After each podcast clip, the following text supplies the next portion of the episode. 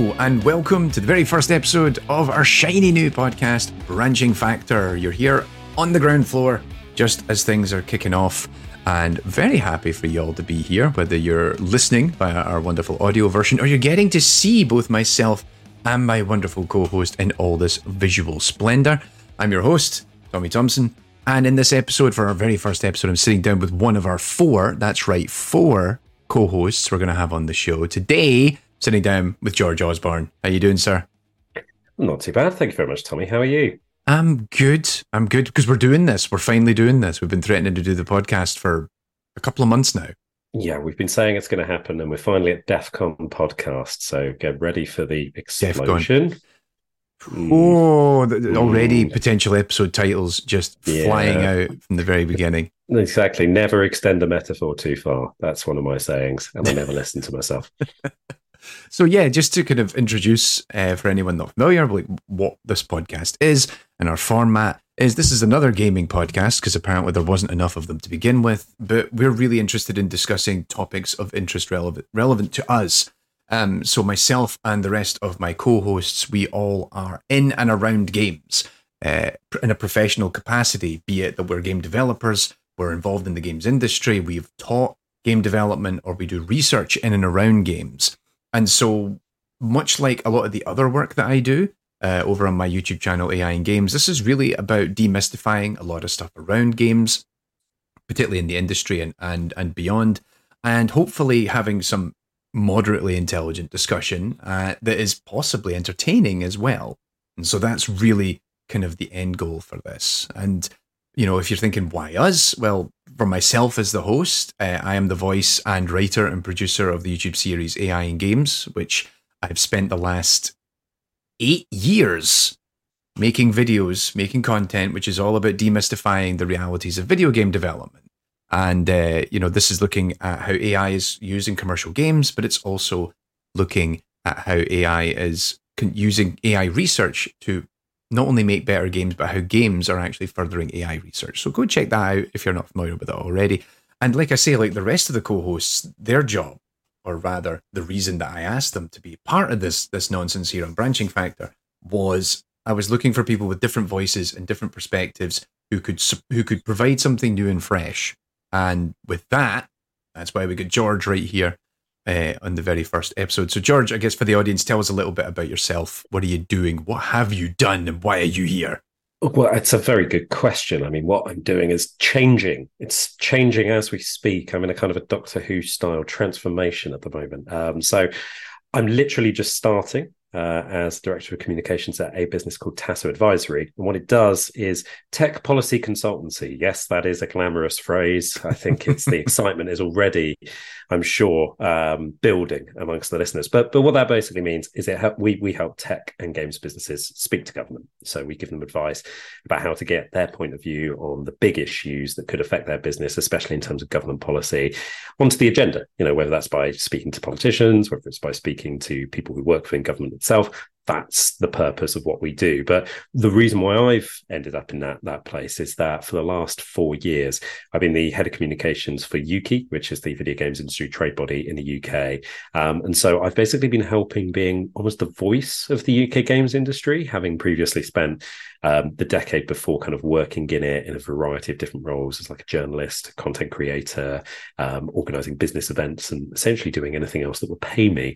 So I felt like I should go back and do my time on behalf of the sector. Uh, but what that means is that I've spent a lot of uh, probably like I would say realistically, yeah, about the half decade of my life thinking a lot about the perception of games, how people in the wider world see them, how we as an industry need to talk about ourselves in, in those kinds of environments, and then what that actually means politically, and especially what that means politically at a time of quite a lot of turmoil and uncertainty. And like, how do you problems? get yeah, exactly. How do you get your point across when it's pure bedlam? That's one of the real challenges, and genuinely, that that's a major challenge both for games, but but for pretty much any company, industry, organization trying to speak to government. Is how do you make a positive impact when actually things are a little bit chaotic? So yeah, been trying to do that for the last few years. That's for sure. And um, also, I think it's worth saying that you're one of the co-chairs for GamesAid, Uh, which um, indeed, there you go. You've teed that up much better than I There did. Um, so yes, so the games industry charity. Uh, it was formed by the UK games industry, and every year people vote uh, to back a series of children's charities from across the UK. Basically, all of them are small, but all of them help people who are, especially from disadvantaged backgrounds. Um, so we, we're backing six charities at the moment this year. They're fantastic causes, um, and you can go to gamesaid.org to find out all about them. So yeah, there you go. You did a better job of introducing it Well, than I did. one of the reasons I wanted to segue into that was because I was trying to figure out before this call where we first met. And then I realized it was actually in relation to games industry and charity because I'd known who you were for a while, um, predominantly on Twitter. Uh, followed you on Twitter and what have you because you're quite you were quite a vocal uh, personality in the industry even before you started at UKIE because we met I think before UKIE by about a year or so. But we both ended up running the London 10K together um, for special effect. And the special effect team were all dressed up in gaming related attire. Um, there is photos of it. I was I, don't know if you were, but I was I was dressed up as Vaas from Far Cry 3 as I recall. Um, But uh, I, yeah, I just did. I just did the kit. I just turned up in the lovely running kit and just ran it, and I was like, I feel underdressed for this. yeah, one of the worst bits, and I can actually hear motion outside, was um, I had to get eyeliner done um for Yeah. this. Now I actually have a, I have a, abs- it's one of my top fears is I am terrified of anything being near my eyes, um, Yeah. and you know like any uh horror content, movies, television, games, or whatever, where it gets near the eye, completely freaks me out. There's a particular sequence in Dead Space Two that immediately comes to mind. Yeah. So my partner was like applying eyeliner to me that morning before I got on the train, and I'm literally holding onto the edge of the bed so hard you could hear it creak. Um, and they're just like, "Would you just calm down for a minute?" And I'm like, "Ah, like I, Oh, I didn't. that. I, I just didn't realize you'd gone through that, my friend. I'm, that I'm, so. I'm sorry that you did that for charity of all the things. There we go. I'm going through for for two photos I think that wound up on Twitter that are For a probably good cause, subsequently though, deleted. It was for a good all cause. worth it. All it was it. good cause. And uh, yeah, shout out to our mutual friend um, Andrew Roper, I believe, who was Mhm. who introduced us, who was also dressed up in a Mario and Yoshi costume. That Yes. Yeah. an inflatable Mario and Yoshi costume that subsequently deflated during the run. Yeah, and I I think I remember it, it was either that year or a following year where he got injured somewhere around. I think it was the same year he hurt his ankle. I Yeah, think about five k in or something. Yeah, because the thing was is that I was a little bit ahead, and there, there was just basically a bend in the course. And so as I was coming back down, I, I saw him coming, and I, I was like, sort of jokingly, sort of shouting encouragement, being like, "Come on, Andrew, you know, hurry up!" And then he's just like, come on, Roper," and he's like. "I- I've done my ankle in. I literally can't go any faster than this, and it's like, yeah, I do feel bad about that. I didn't didn't didn't realize that had happened until No. he was like, ah, my ankle, and it's like, okay. So what's turned from being um, gentle encouragement is now now actually just Mm. active bullying. Fortunately, you know, he's still with us. It wasn't terminal. Um, yes, that's it. Yes, exactly. Uh, it's not in memoriam, fortunately. um, so yeah, if you're if you're already enjoying the shenanigans, I think it's important to state that this this podcast is supported by everything else that I host and operate over on AI and Games. So it has been supported by our wonderful uh, community who are on the AI and Games Patreon.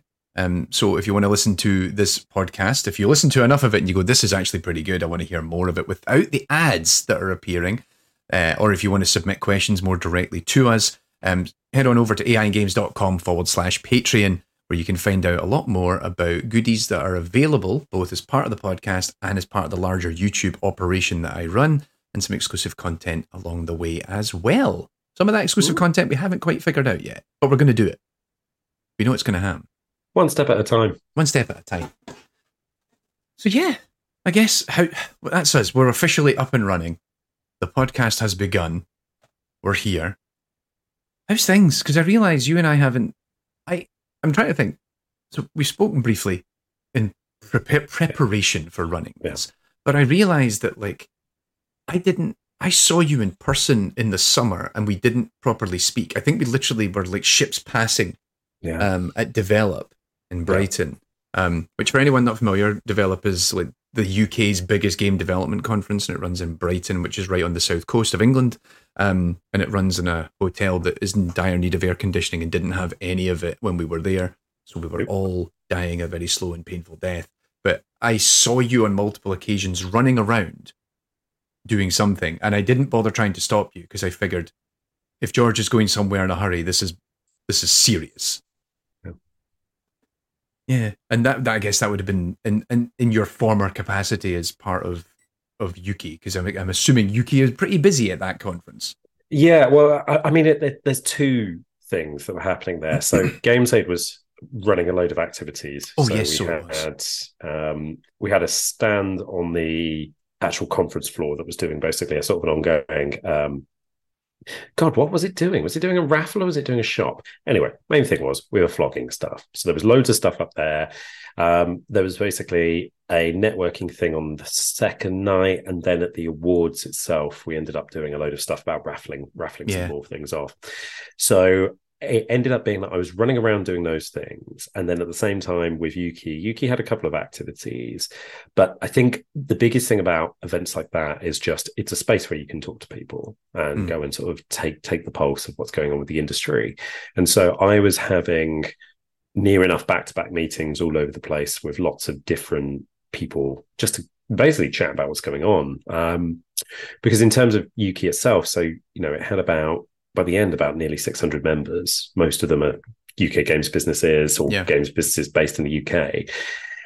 But the thing is, is that even though you keep in contact with loads of people, you don't often have that kind of critical mass in one place where you can just go right across the course of this day. I can see 10, 15 people from loads of different businesses, find out what they're doing, find out also what they're thinking. Um, because a lot of the time, a lot of my job was actually about we need to come up with policy positions or communications positions that are authentically of the whole industry.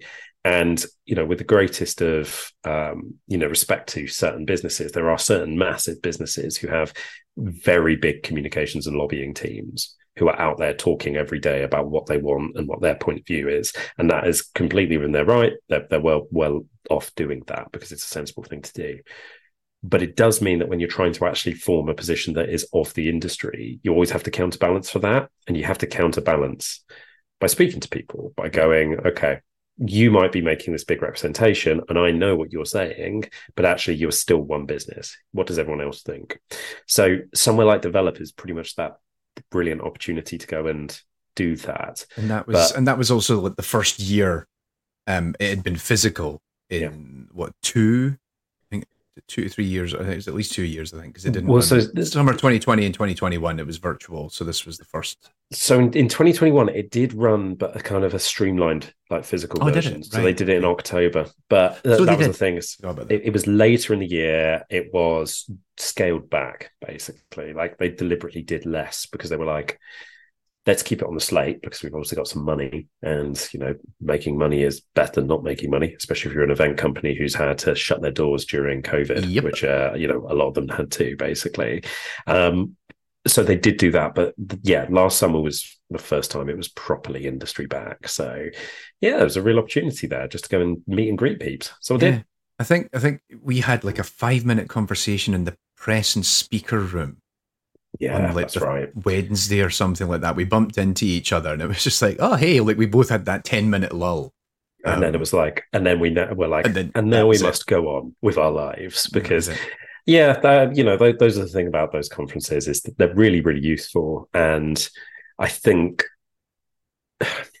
it's it's always a challenge because you don't want the industry to feel like, um, you know, it's locked behind certain doors or certain things. But actually, develop is one of the few places where if you are just willing to go along and hang out near the venue, you can see and meet pretty much everyone without ever paying for a conference ticket. You know, Yeah. so it's one of those things where the cost of if you're talking about the cost of doing business, the cost of transport and paying for some coffees is a lot cheaper than the amount that you're going to get out in return, just in terms of who you meet, what kind of work you might be able to drum up off it, or in my case, kind of research and intel, you know, the kinds of stuff people will talk to you about and tell you about. Yeah. Um, and there was stuff that happened that week that, yeah, was actually really important for me. Like literally within the fortnight, like uh, there, there was stuff that was talked about. Whereas like this is um things I'm having to deal with.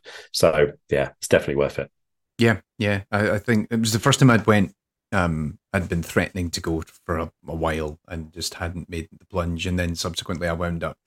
Uh, I had a bunch of meetings with companies, potential work that I was yeah. maybe going to do, and so immediately, and also just it was interesting as someone who's now I've went from being well, big part of my year this year is I've now quit academia after ten yeah. years in the sector. I'm now fully in the games industry, and it was interesting because I was giving a talk on the first day that I then got to meet a lot of people who were like, "Yeah, we've been following you for years." Um, and it's nice to meet you in person and see what actually hear the voice. Um, yeah, uh, hear the voice also without the the presentation glamour yeah. attached to it, which is even it becomes increasingly more back to raw Glaswegian. Um, the more yeah. beers I have, which yeah. doesn't help, particularly when you're trying to have a conversation with people who aren't Scottish. But no. Yeah, uh, it was it was nice to be able to just make those connections and well, there's some stuff that might be coming out of that as well, which is which is exciting. But um, lovely, yeah. And so, funnily enough, I think we're recording just for clarity for the audience. We're recording this right before the the holiday season um, in 2021, even though we're airing it in 2022. Uh, and we're just, I mean, I think George, you're officially uh, off for for the break. I'm about a day or so behind you. I think another day or so, and then I'm I'm good. Well, yeah. Well, I'm just going to briefly correct the record for you there, Tommy. This is on oh, the holiday of 2022 into 2023. Yes, you Sorry. just uh, no, it's, it's okay because uh, we could go back in time a year. i have sure lost, this, I've lost all track yeah, of time. Time has no meaning anymore. I, am still pretty convinced that it's 2020 at the moment. To be totally honest with you, um, no. So I, have been off. Um, for a little while now. Um, you know, basically that that time between jobs. So I've been enjoying a bit of downtime, uh, doing the kinds of things that I like to do in my downtime, which seems to be um, going out for nice food and reading government consultation documents, because apparently that's what I actually do in my spare time. To be um, fair, that does seem kind of your speed. It, it does, yes, uh, and it's it's interesting to actually have time to sit down and read things rather than just flick through it. Or in my case, normally on a lot of these documents, go Control F video games, and then basically work back from there. Um, but um, but yeah, I mean, just in terms of this holiday period, though, yeah, it's um, it's kind of a it, it's a big one because it is that switchover period. And it's interesting to be coming into the new business and going into the new role. And so for me it's just about making sure i make the most of that downtime. So you know i am seeing a lot of friends spending a lot of time doing those kinds of things. Got a few games on the go finally catching up with Rabbids um, because i feel like i don't really know why. I think something about the Rabbids has always sort of slightly annoyed me. I think they are I mean, they're deliberately obnoxious characters. I understand yes. that, but they're still quite obnoxious. so I managed to get through that to get to the realization that Mario versus Rabbids as a series is actually really well calibrated. Like it's got the kind of XCOM tactical appeal, but wrapped up in a way that is a lot less dispiriting than your entire elite squad has been murdered and your three missions out from the final mission. And oh, good God, what the hell am I going to do? Um, instead, it's much more just like lowish stakes, but still quite thoughtful and still quite yeah. interesting. Um, um, are you playing the sequel at the moment, or I'm, I'm on numero uno? So, oh, you're on number one, right? Yeah, so that's it. It's, it's one of those. Um, it's one of those games that I kind of had for a while, and it was sort of sitting around. Uh, basically, I've, I've mostly been playing Slay the Spire intensely for about well, I'd say three months. I'd actually say it's about a year and three months um, in terms of being something that I constantly have been dipping back into. And so, having basically completed all of the main run throughs of the main characters, I've just been sort of knocking achievements off, doing things like the Ascension. Um, but I felt like I was just hitting a point where I played loads of it. So I did, I switched over to Rabbids, and that's been good. Um, I also came off the high of Pentiment, which um, is just I, absolutely I astonishing. Just listening to the um, Giant Bomb Game of the Year yeah. uh, deliberations, and they've they spoke. They've I've heard them more than once um, speak very highly of Pentiment. It's, it seems like something I need to check out at some point. Yeah, Pentiment does something that very few choice based games do, which is it makes all of your choices significant without ever giving you the confidence that they were right. So mm. mechanically, it allows you to make major decisions that impact the game, often without, in, in some cases, um, you know, you'll end up at a moment where a big decision comes up and things that you've done earlier that you probably should realize have had an impact do have an impact and you realize at the moment you make a decision but even then just within the narrative as well there are moments where in other games they would be like there's a right decision here especially because there's a, a strong element of like murder mystery investigation in it right whereas pentiment is very much more like well you've got a limited time to find the evidence and you've got to make a choice so make a choice and then you make a choice and you sit there going for the entire rest of the playtime was that was right? that right Ooh, okay. and that is difficult to achieve in games very Mm. much what making decisions is like in real life you know like that's pretty much does it d- what we does it- expect.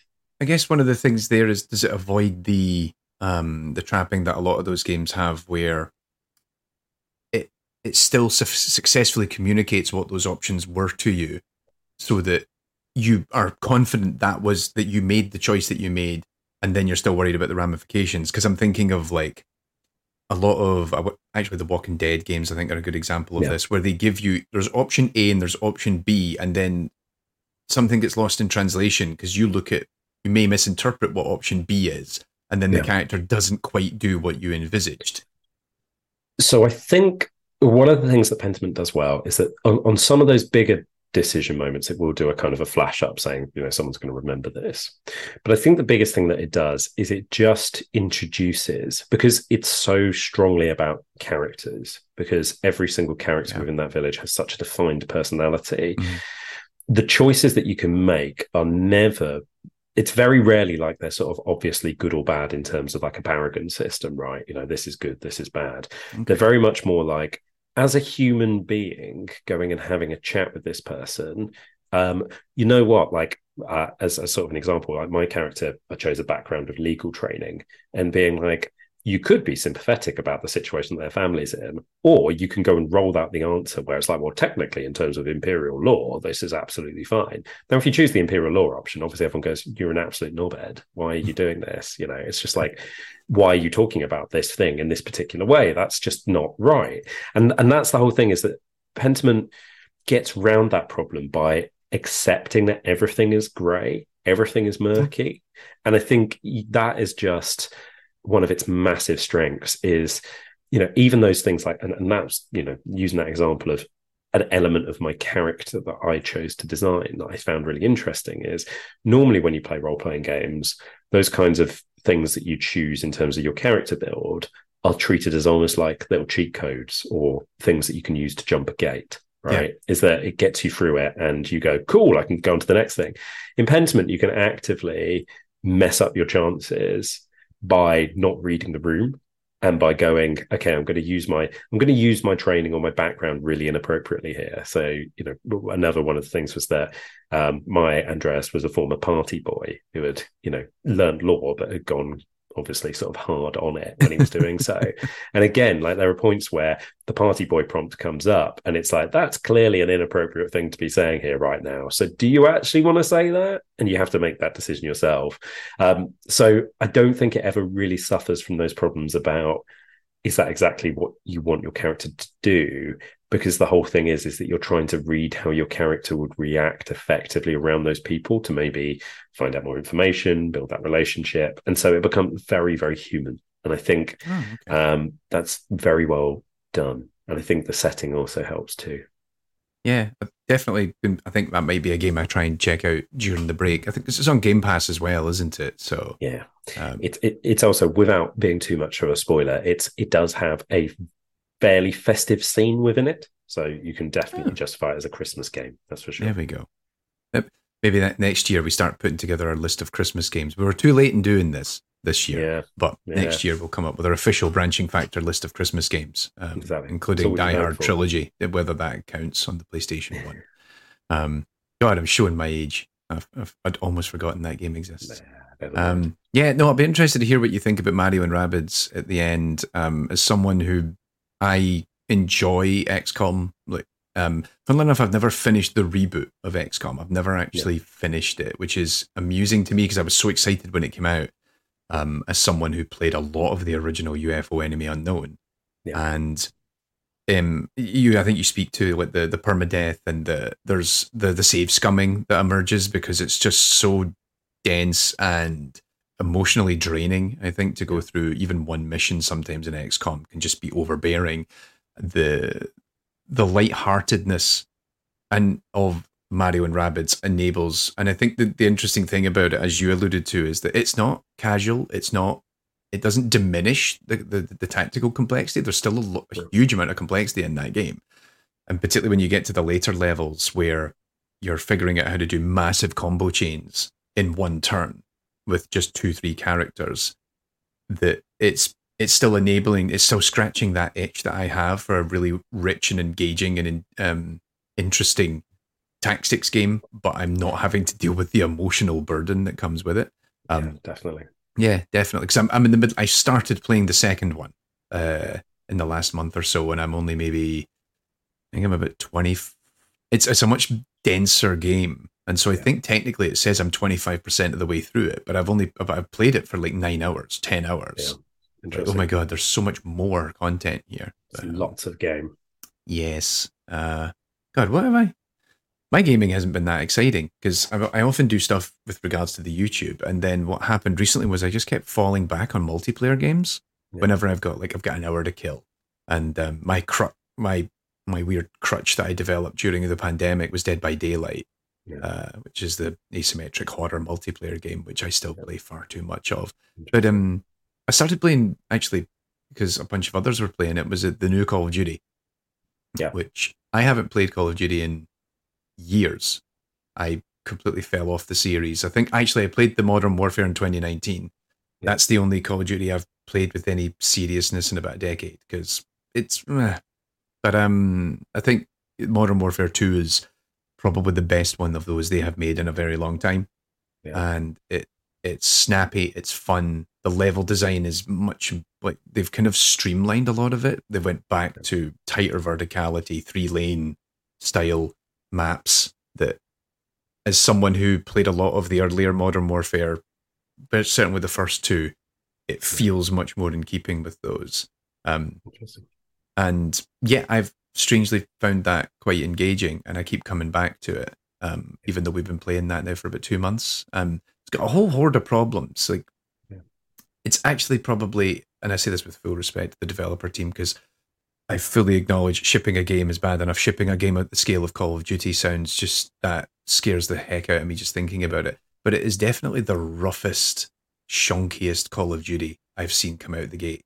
Um, Interesting not so much in gameplay. Like a lot of the gameplay is fine, but user U- UI and user experience is quite often broken, and yeah. there's still bugs that they're patching out two months in. And I think much has been spoken online about the. Is it the UI is I think was it one of the lead designers I think for the UI originally worked on was like a lead at Hulu and you can see yeah. that impact that they've moved everything from vertical to horizontal alignment for the placement yeah. of game modes and stuff where it's meant to look like a streaming service yeah. which but for the purposes of a video game that is often quite fast paced it doesn't suit it at all no. so like opening up you want to change your loadout in the middle of a match and it'll open them up horizontally yeah and it and wastes like- all this realistic because interestingly I've I already got so far that it has to scroll off screen. Yeah. Because I had six different, seven different loadouts, and then like if you just made this vertical, they'd they'd all be on the screen. But no, you've you've stretched this so far. It's it's such a weird thing to see them. I understand like there's a particularly with Call of Duty, it's a game of that magnitude and scale that they want this mass appeal to some extent and want to make it relatively you know the accessibility of it. I think is always super critical and important. Yeah. But I actually think this is a step in the wrong direction because the, they've went so far down this route that it's actually creating accessibility problems. Yeah, and I mean, I feel feel like it would be remiss at least not to mention the fact that Activision Blizzard had been in dispute with a number of the parts of the studio and some of the companies they work with who do their QA testing yeah. over the last year and a bit.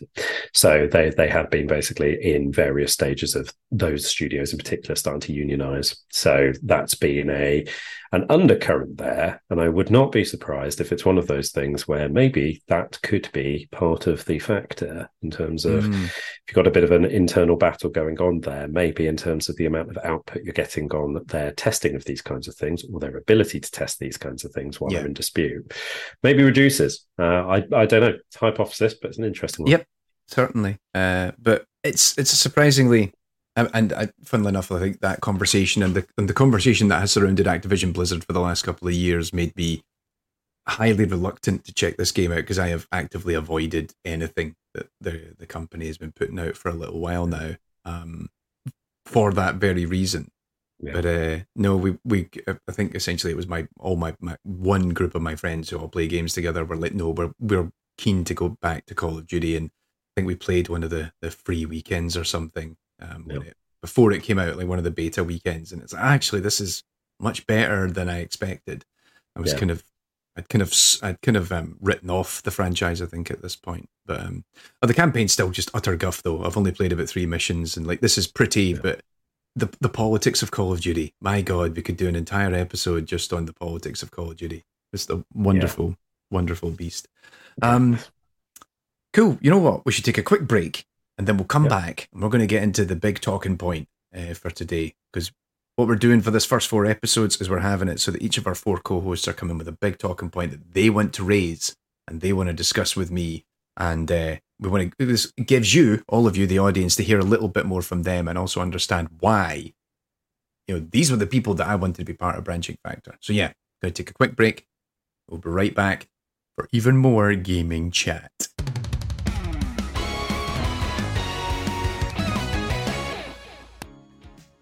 Our work here on the Branching Factor podcast is made possible thanks to the good folks who support us on Patreon. As you might know, me, Tommy, the host here of the Branching Factor podcast, I run the AI and Games YouTube channel. I talk about how artificial intelligence works in video games and how AI research is empowered by the use of games. And AI and Games has been supported by our Patreon community for several years now, and it's thanks to them that we receive sponsorship that helps me and the team do more, including spending time with my friends right here on the Branching Factor podcast. Supporters on Patreon get access to a whole bunch of content for the Branching Factor podcast. You get to listen to episodes ad free and even get to listen to them early before they go live to the wider world. Plus, you could submit questions to the team here on our Discord server, have your name read out in our producer credits, and even get bonus content that doesn't get published elsewhere. To find out how to join, head on over to patreon.com forward slash AI and games. That's Patreon, P A T R E O N dot com forward slash AI and games. And a special thanks to all of our patrons for their continued support of everything we're doing right here on Branching Factor. And we're back. Welcome. This is once again, we're here, Branching Factor. You're here in the very first episode. I'm Tommy. He's George. And in fact, this is the bit, this is the big moment. We're going to get into the big talk. George, what is the subject? What is the thing you wanted to talk about today? Well, we're going to be having a look at the state of the industry, basically. Uh, first episode. Yeah, state of play. I mean, the first podcast in this series coming out early in 2023 off the back of an interesting couple of years for the industry and based on everything I'd been doing, I thought it's quite an interesting time to talk about where the industry is and, and talk about some of the big things coming down the track for it as well or you know a lot of them are things that are kind of like currently live issues. Um, but if if we're kind of imagining getting kind of almost like television talk uh, the big things that have been sort of percolating in the background we're starting to reach episodes eight or nine in the series. So you know the Ooh. conclusion is, start, is starting to come pretty quickly and it could could have some dramatic repercussions to the industry. And just at that point someone has just buzzed my door so, do you want me to just you go do grab that? that? I'll go grab that. Give me a Through sec. the magic of video editing, we're gonna either blend all this together, or I'm gonna keep talking. Um, so yeah, this is interestingly, I guess, going to be a fun coda to the fact that George has spent the last couple of years working in his position at the head of communications at UKIE, and no doubt he'll be able to speak at this at greater length in a minute. But one of the big things that George has done is that, as part of being part of the UKIE, he spends a lot of time at the front, at um, dealing with big uh, companies, dealing with politicians. And so there's been a number of different stories that have hit across the news in the last few years in which maybe there's been interests from government to learn more. I think the loot boxes actually is a good example of that, where they're coming to the UKIE and saying, "Yo, we want to we want to get further input on that." And so George has been kind of critical to a lot of this sort of stuff. So it's just saying now that you're back with this. This is kind of an interesting coda to like your whole experience at being at UKIE because you spend so much yeah. of your time like at the the forefront on a kind of business and political level within the industry yeah. here in the UK, or at least you have done until now. Yeah, and you've done some brilliant jobs stalling there so naturally that I came back in being like, wow, just listen to this. It's all going going on while I was dealing with a man trying to deliver some packages to my neighbors. Um, but yes, uh, it, it's I think it's a coda. It's also a bit of a continuation because I think even though I'm kind of going broader in terms of what I'm doing in the day job, because I'll be looking at a lot of what's going on in terms of tech, I think games, first of all, is going to still be something that's um, within my remit. You know, I'm going to be helping out some games businesses. But I think one of the things that's really interesting is the way a lot of the things that I'm talking about here are actually examples of where games have been dragged into things by wider regulation, wider political right. development. And so I think it, it's almost like that example of how games, uh, whatever people in the industry are thinking about where it sits, that the borders between it and the rest of the world are starting to maybe sort of permeate a bit more. So you're starting to get to this point where actually games businesses can't just think of themselves as games businesses. They need to think of themselves in a bigger way because that's how people outside of the industry are thinking about it. So yeah, that's about where we are. Uh, where how do we even start here? Where do we even where do we begin?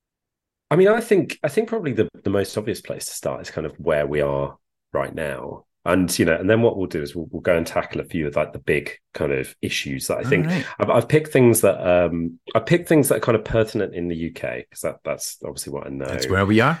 It's where we are. But i think that the big issues as well they have global repercussions. Yes. i think each of them do. So you know we'll, we'll go and tackle it there. But i think the first thing is to kind of say where the games industry is in 2022 versus cool. just even uh, 2022, 2023 as it's, it's as we're yeah. sort of rolling into because it's had an interesting few years because back in 2019, I think I would describe, I mean, we, we used to sort of internally um, jokingly describe the industry at being sort of various stages of threat level um, as if it was kind of like a sort of a military sort of threat level system but we did it solely through fire-based metaphors.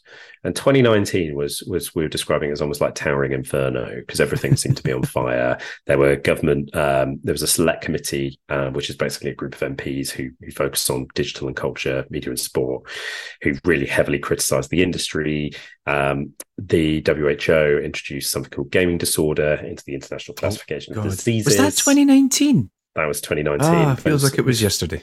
First, first proposed in 2017, so that gives you a sense about how time passes.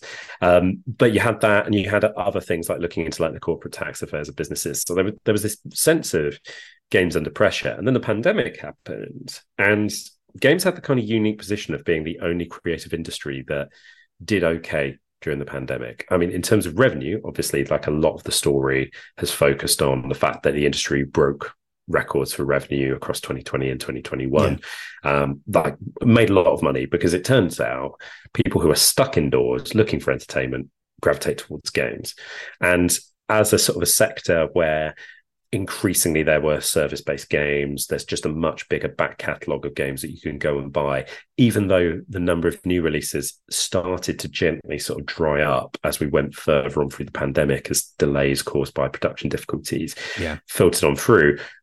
That, alongside the new launch of a new console generation, even with things like chip shortages, just meant that the industry just just jumped up, and so that created a lot of jobs, generated a lot of investment into games, and I think basically everything was really, really fine and dandy. And then you hit 2022 and, and things are changing. So, what changed in 2022 is, I mean, to be honest, it, it starts with the war in Ukraine. And that starts this whole process where across the world you have instability, you have inflation starting to run rampantly wild because of all kinds of things that are buffeting across the economy. And you know, it's one of those things where you start there and then it's those ripple effects. The video games industry is a long way away from that particular epicenter, but you hit a point where consumers across the world start having to make decisions that are pretty fundamental in terms of how they're living their lives, which is Yeah. in a lot of cases, they're having to make the decision do I want to heat my flat or my apartment or my home, uh, or do I want to feed myself? You know, you're starting to get to like that level of decision making, and you're seeing it in the UK as well with an intense cost of living crisis going on. Yeah, and we, So- we just we just also had like this very intense uh, cold snap that hit here in the country as well, um, which has had a really negative impact. As because people were having to start thinking about actually, I do need to turn the heating on. We've heard a lot. I've seen a lot of stories in the press, and and you know even in our house, we've been very um, cautious about do we really need the heating on? How long can we keep it running on? And and I I I say that acknowledging that I'm in a slightly better financial position than some other people. Um, but we're still being mindful of it. And then suddenly, this massive drop in temperatures. We were, I think, at the coldest recorded temperatures up in Scotland were something like minus 17 Celsius. People had to crank the heating on, and so that's going to have a huge impact, particularly on well, uh, as we record this. Funnily enough, as we said, we're recording this in late 2022. Christmas is just around the corner, and then how's that going to impact uh, what's under the tree? I guess at the Yeah. end of the week. Exactly. It's it's how much money do people have to spend? And the answer is this. And one of the key things is is that having spent a lot of time and frankly money on games over the last couple of years in terms of the pandemic, people had been turning away from games a little bit more anyway this year for the understandable reason of you know measures were starting to relinquish you can go out a bit more. So what's essentially happening in the background it's not fed through yet but it's it's definitely happening in the background is industry has been making less money which means businesses are feeling less optimistic which means they're starting to hire less. You're seeing investors being a little less keen to go and put money into the sector. And then it's happening at the same time as across the wider political world big tech it's been getting under increasing regulatory pressure over the course of the last five years or so, especially uh, you know in the light of everything that happened in terms of um, Trump and you know think around fake news, around online safety, online harms, all of those kinds of things, and so it's happening at the same time as a big regulatory burden is about to start being added to lots and lots of businesses, and however much the aim of a lot of this regulation is always pointed at the very big companies it always hits the smaller ones as well. So you've got this point where games is actually in a position that's much, much better than it was in 2019. And it's in a position that it's higher than people were forecasting it to be by this point in time. So if Right. you're looking at things like Newzoo's predictions for like market size, it's well above it, you know, in terms of where it is because the pandemic had an enormous effect. And if you look at where games are kind of culturally, they're probably a bit better understood. And I think in general, if you look at where we were sort of 10 years ago, the industry's increased in size numerous times over. Like it's one of the fastest growing um, and most effective growth sectors in the world. So people have recognized the value of that. But it's coming at the same time as this big crunch in terms of cost of living, in terms of what people are willing to put into businesses. And then also just at the same time as people are starting to say, we think these things need more regulation. And when you get a bigger regulatory burden, businesses have to spend more money on dealing with that. They have to spend more time and effort complying because they risk things like big fines or prison sentences. So it's coming into this really interesting point, And that there's been a few sort of big, almost like regulatory subplots, which I think will probably play quite a big role in shaping what the industry is going to look like over the next five to 10 years. And most of them are kind of coming to the boil this year because, uh, you know, especially across all kinds of different bits of the world, there's a pressure to get stuff done. So, Yeah. you know, UK government's only got a couple more years to get things done. The European uh, Parliament is going to be going to the polls in May 2024. There's going to be a presidential election as well uh, within the coming years. So, this stuff, it seemed miles away from the world of games, but because things like regulating big tech is high on the list of the agenda of all of these places, the next and, year, and I think they've it's got going to this be. like finite window essentially to get stuff done to back them for their political campaign or whatever. Yeah, exactly. Because you know the, the big thing about politics is politics is either the fastest thing in the world, everything falls apart within one week. Liz Truss, Boris Johnson, you know, at the end of their their time in charge, or it's the slowest thing, and it takes years. And a lot of the things that I'm probably going to talk about are things where actually they may well have started years ago, but they're only reaching conclusion here. So if you want to get, say, a big piece of policy done, especially in the UK, you need to basically budget two years of time to do it. Right. So if you've not started something now, it's not getting done. And what's really interesting, you know, as a little sort of off to the side thing before we come back to the games, is almost everyone in the kind of political world at the moment, if they've got something they need to do now, they're talking to the government. They've got something they want done in the future, they're talking to Labour. So they're going and speaking to the opposition party in the UK because they're expecting they're going to be forming the next government. So everyone is kind of abandoning this idea of, you know, if there's something that's going to take that two year window, they're kind of going, we're not going to talk to the government about it because we don't think they're going to be around in two years. So instead, we're talking to the other lot. So interesting, interesting side hustle there as well. Ah, okay. As not something I'd thought of. And I, I guess this is also interesting given from a more public facing perspective, there's only a handful of stories that really kind of get into this that I'd say that maybe the games media has taken an active interest in. Yeah. You know, certainly the Microsoft Activision Blizzard King um, yeah. merger, I think, is certainly one big story. But even like uh, just this week, it was at the FTC have just six, yeah. have just fined um, Epic Games half a billion dollars uh, for failing to adhere to uh, I think it was basically um, over allegations of how they've handled the use of data of minors and yeah. potential exploitation of them in terms of monetization frameworks in Fortnite. Yeah, definitely. So I think that actually probably leads into one of the three points. So I'll go and tackle Ooh, uh, online. It. Let's go and tackle that kind of online safety point because you're right. I mean, so essentially, yes, uh, Epic was fined uh, a pretty record amount, actually, like 520 million, um, for basically breaching things in regards to COPPA, which is essentially the, the child protection stuff in yes. the US in terms of data protection. And, and there were two big things that they ended up getting done for, which was one, they were not getting, say, explicit parental permission uh, for children. In this case, in the US, it's defined basically as people who are under the age of 13 um, to get accounts. Basically, that was that was the first thing, and then the second thing was this perception of the use of things that are called dark patterns. So you know things in the background that maybe manipulate you into doing things to go and buy something. You know that's yeah. what Epic essentially um, has gotten done for, and I think this is really interesting in terms of what this means for the industry, just, for sort of a couple of reasons. So the first one is is that this is part of a big thing that's going on around the world in terms of online safety, and especially aimed at young people. So in the US, they they've got COPPA, and that's their big framework but in the UK, we've got this thing called the Online Safety Bill that's been trying to sort of meander its, its way through Parliament. around for, a years. while now, hasn't it? Yeah, that's it, and it, it's come back up the agenda. But the, the whole thing is is that when you look at what's going on in the US, what's going on where we are, what's going on in terms of the EU in terms of what they've done around things like GDPR and various things there, and what's going on in terms of even like someone like Australia, like they've got a very active e-safety commissioner. There's an element of the Helen Lovejoy. Will somebody please think of the children? About this. Right. But there is also actually a fairly strong element around there is concern around the level of harm that can be done online.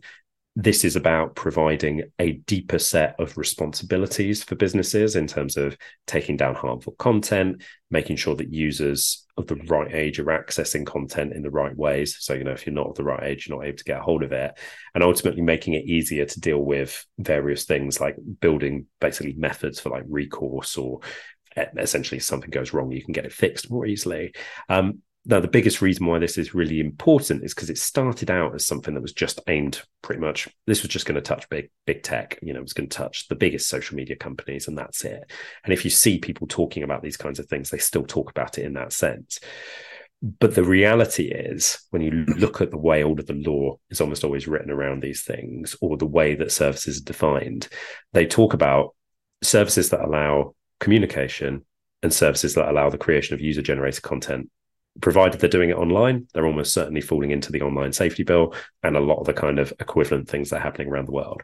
Now, what things allow for communication and often have user generated content? The answer is video, video games. And so the, the biggest thing that's really important about this is just it means, first of all, they will fall within the scope of this. So it means that if, depending upon where the law goes, because there, there are kind of different categories, at the very least, companies are going to have to follow the rules here. Like they're going to have to do that because otherwise they're going to be putting themselves at risk of massive fines, similar to the kinds of thing that you could see coming out in terms of Epic. Um, but in terms of where it can end up, because online games are kind of increasingly being sort of identified as if social media is the one that we were going for, big online games with you know huge lobbies and things like that that's the next thing that people kind of obviously look at and go that's where young people are hanging out in the UK, there's kind of there's going to be like two categories around these things, and you're going to get landed in one of two of them. If you end up in the wrong one, you're going to have the point where people who are senior within your business may end up with criminal liability. So if oh, something geez. goes wrong, right. uh, some people may go to prison. So suddenly, you end up in this place where, for most games businesses and most games companies, you're not going to be too worried about this because almost always a lot of this stuff is handled at a platform level, right? Yeah. You know, it's like it's being handled by all of the various different companies who are running all of the chat functionalities through all of their system, or it's over somewhere like Discord, right, which has a separate thing. It's as a company is choosing to operate like that. But it just means that if you are an independent business and you do have an online game and you do any form of in-game chat yourself, you're suddenly going to have to go and make sure you've got the right kind of legal coverage for this. You're going to have to make sure that you're really on top of these kinds of things because it is increasingly becoming like a flashpoint around the world, is basically finding platforms where bad actors are allowed to operate where horrible things are going to happen and you know you may have seen like recently in the us there was stuff about um, far right groups and about you know their perceived increased usage of online games as kind of like recruiting grounds or spaces where they can go and you know use this as a place yeah. to go and bring mm. people and take them into other spaces all of this is basically building into a sense that online games are being considered as one of the town squares or one of the sort of public playgrounds of the digital future and games businesses are no longer going to be able to just say well it's the open internet it exists you do these things there is going to be an expectation you're going to have to police those spaces and so so when it comes to policing the spaces are, yeah. we, is the expectation that it is proactive or or reactive or a combination of the two so sort of building tools and systems to catch this stuff before it happens but also ensuring that they have proper policies in place for like reporting bad actors and then acting acting on that. I mean, I guess there is there's already a certain amount of that that tends to exist in in platforms. Yeah. So like Xbox, PlayStation have that yeah. to a certain extent, but I'm assuming that this is going to have to be even more thorough and even on an individual title basis as well as just on the platform basis. I, th- I think that the, the biggest element to it is, and I, I think actually you've, you've summarized it a really important point there is one of the things that's interesting about the industry is that this probably changes like the emphasis of their responsibility towards being much more you've got a legal responsibility to do this thing so you better get on with it. But i think because of the fact that games naturally have lots of young players lots of a, a, desire to try and create as nice an atmosphere of play as possible because ultimately you want more people to play you're right to say that actually they have done both a lot of the proactive and reactive stuff that this law is going to require this body of law is basically focusing around harms and what you can do in terms of illegal content so things around uh, racism, things around child sexual exploitation, things around terrorism. So yeah. these are things that these are things that businesses kind of already should be planning for, to be totally honest, or should at least have a sort of a sense of what they're doing in these right. online spaces. But it's basically doubling down on those things. And the biggest thing about it is that what it's essentially challenging businesses to do is to be better at everything that they're doing in regards to it. So if something gets through, the expectation is to get it down as quickly as possible. Like it's not one of those things where uh, we will review your request within five working days. Like if it is something within these levels of harm, it is more how are we getting this down within a couple of hours like it, it's moving much, right. more towards that kind of kind of emphasis and similarly like in advance you know, uh, part of what's happened in the UK, so it's happened within data protection, but it actually kind of leads quite nicely into the online safety stuff. There's something that's called the Age Appropriate Design Code from the Information Commissioner's Office, which was all about encouraging digital businesses to change how they deal with data protection stuff if it's about young players or young people involved in a service. And so businesses since that's rolled out they have to have policies in place that basically makes it easier to communicate. So instead of chucking at a child 23 pages of text and saying read this agreement you have to you know try and write it in language that they're going to understand present it to them in a way that's going to be reasonable for a child to potentially go and deal with. So it's going to be a bit of both. So it's that expectation of setting it up in advance more successfully so that you've got the kind of right proactive things in place to try and avoid as much of this as possible and then being as strongly reactive as you can be. Um, but yes, this is this is coming down the track, and it's coming in into force across this year, basically. So it's going to be it won't immediately come into force. There'll be a period of, you know, essentially um, implementation. So you know, businesses will have some time to actually get Time around to figure to it out and put it in practice and what have you. Yeah, exactly. But you know, it, it there's there's been the potential around this. Um, you know, there was a brief period where the government tried to, in the UK, on this stuff, tried to bring in an idea around legal but harmful. So this idea was just people saying nasty stuff in games um, or nasty stuff online might get covered under this, and they moved away from it because they realised they couldn't define it. And equally, they might do some more tighter stuff around age verification um, or try to do more tighter stuff around there. One of the things that Epic's done in response to this massive fine from COPPA is create this new thing called cabined accounts, where any parent who declares that their child is of a certain age gets put into these cabined accounts that lets them play. But if they want to do things like activating game purchasing and do other kinds of things, they have to basically get parental permission via almost like a sort of a two-factor authorization kind of thing where an email is sent to the parents the parents look at it the parents then go Okay. yes or no so i think what you're going to see is a big change in those kinds of things and those kinds of sort of account level elements. Um, but i think mostly what it just means for businesses is they're going to have to think if you've got this kind of functionality or if you're looking to have a kind of a chat functionality or anything within your game if it's not being done at a platform level it's not being done in a sort of a secondary social network, you're going to Yeah, have to think it- really carefully about this. Like Fortnite is a really interesting example as well because a lot of those what you just described there was like this idea of having these partitioned like iso- isolated accounts that they're having to request permission in order to do certain things. These are things that already exist in um, a lot of the parental control uh, tools that are available on PlayStation, on Xbox, on Nintendo Switch. But Fortnite is so big and it exists outside of those platforms as well. You've got kids who are playing Fortnite on their phone. You've got people that Yeah. are playing it on their uh, their their PC, laptop, whatever. Like there's all these different devices you can play the game on, and so it's became so big.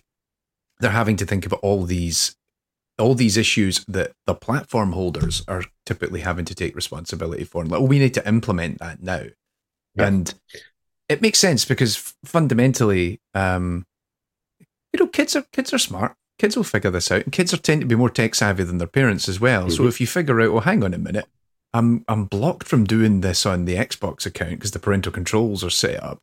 If I just download Fortnite onto my phone, Yeah. haha, Yeah, and uh, what was interesting in, in terms of Epic's response to this, uh, you know, I think I can't remember. I mean, this is slightly paraphrasing, but almost the, the line was, "No business sets out to be in this position." You know, like they did not want to end up here. But one of the things that they admitted was just, it was almost like they admitted that the size of the platform that Fortnite is now is way beyond what they ever thought it was going to be, and, and way beyond where they ever thought it needed to be.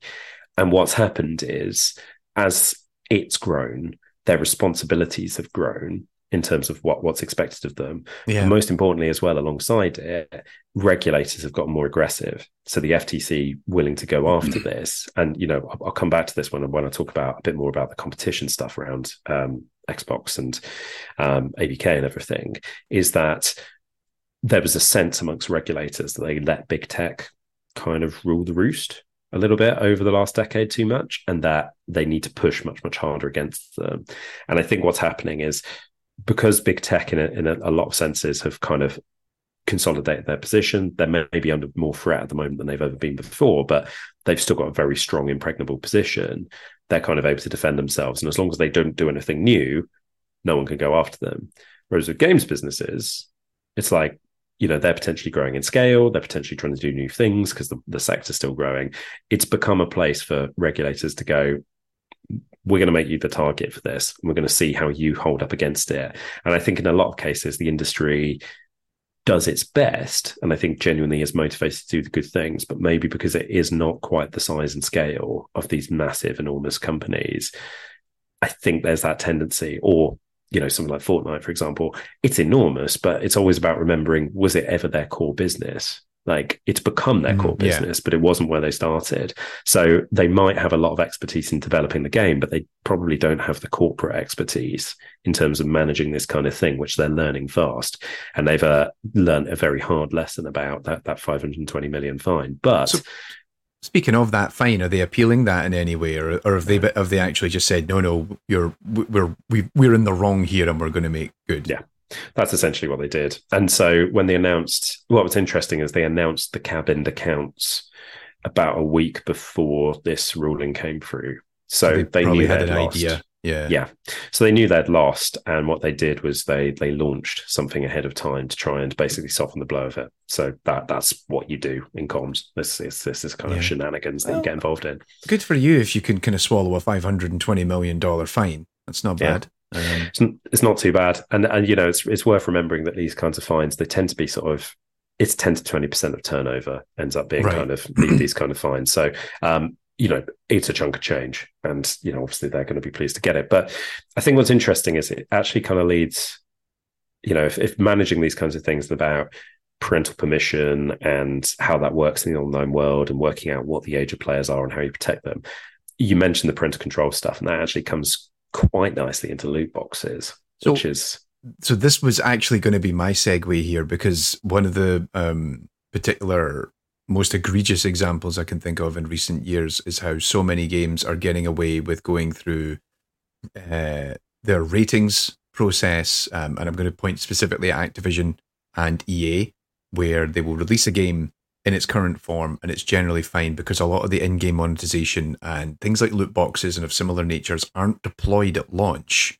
Yeah. and then subsequently they're soft they're like um updated uh, afterwards. So it doesn't get caught in their press it doesn't get caught in the the rating process for the game itself. And it's actually going through certification and also getting its actual rating for um being available to consumers.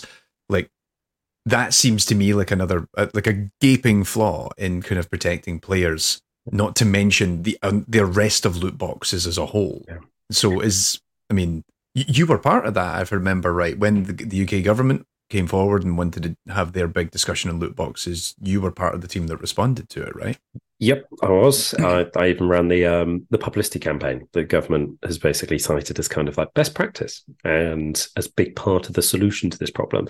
But so on on the first point, so those businesses have stopped doing that because um, PEGI's introduced uh, a new indicator into its rating system called the paid random item indicator. So Yeah. According to basically the PEGI Code of Conduct, when you are submitting games for rating, you have to include information like that during the process. And you, you have to include it, especially if you've got loot boxes in your games. If you do not include it, the PEGI Code of Conduct allows PEGI to issue fines against you and kick you out of PEGI, which means if you can't go through PEGI, you can't get your games rated in Europe, so you can't release there. So the industry agreed that as a kind of a voluntary measure in response to what had gone on with loot boxes, because the, the biggest the biggest way to summarize what's been going on with loot boxes over the last five years is that it has turned it into a quagmire. So we've ended up in a position where some companies within the industry are pretty reliant upon the model or have a, a large amount of skin in the game and are obviously Yeah. fighting very hard upon it. Most companies in the industry don't care or have actively been trying to um, drop loot boxes very, very quickly. And you'll see that there are a number of big publishers who've made commitments over the last few years to drop loot boxes and have just cleared them out of their games. You will see big things like Overwatch 2 did not have loot boxes. yeah Ubisoft has dropped loot boxes from all of its games that aren't 18 rated. Jagex has killed loot boxes in RuneScape. So they're all kind of ditching them, but they're aware that one of the classic problems with when a government looks into something like this and tries to regulate is that governments are bad at regulating games, generally speaking, because they often don't understand them. And so usually you end up heavily over-regulated more often Yes. And so you have this risk which they can see, which is just the regulation around loot boxes, mm-hmm. if badly done, just becomes regulation of all in-game purchases. Because the whole thing that, and this is one of the really sort of defining things about buying loot boxes, is that you almost never buy a loot box. You almost always buy an in-game currency. And then the in-game Yeah. currency is used to purchase the loot box. Because the reason why that happens is because people can then unlock loot boxes through play. You know, they can grind and they can get the currency. And so that creates this entire thing where And this is where government enters the sort of the pain in the ass element of this, and they start getting to the quagmire themselves. There's an enormous amount of outcry around loot boxes. There's an enormous amount of easy sort of cross-party political annoyance about this, and there's a sense that something must be done.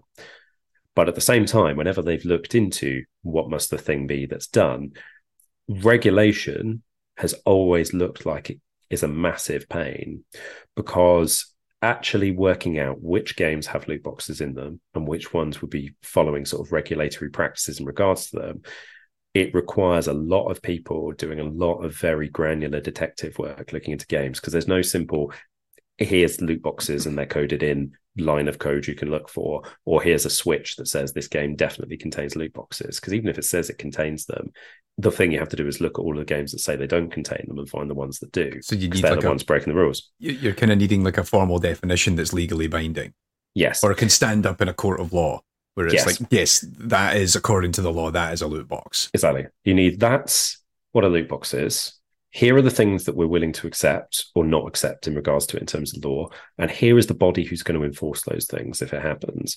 And what happened was, you know, government was like looking at all of these things. And but before you even get to that point, policymakers are going, what's the evidence, right, around this? What's the evidence of harm in regards to this? Because policy is about not saying that we're going to remove all harm from society. It's about saying we think that there's enough harm here that regulation is the most appropriate tool for using this because sometimes and a lot of the time the government does this in all other kinds of sectors where they go there's not really a problem here but there is a problem perception wise fix it for us or else we'll go and do that. And that's essentially where we've landed with loot boxes because the government did this massive call for evidence process. It got 30,000 players submitting their thoughts about loot boxes. It received dozens of papers from academics. It received all kinds of submissions from all kinds of places.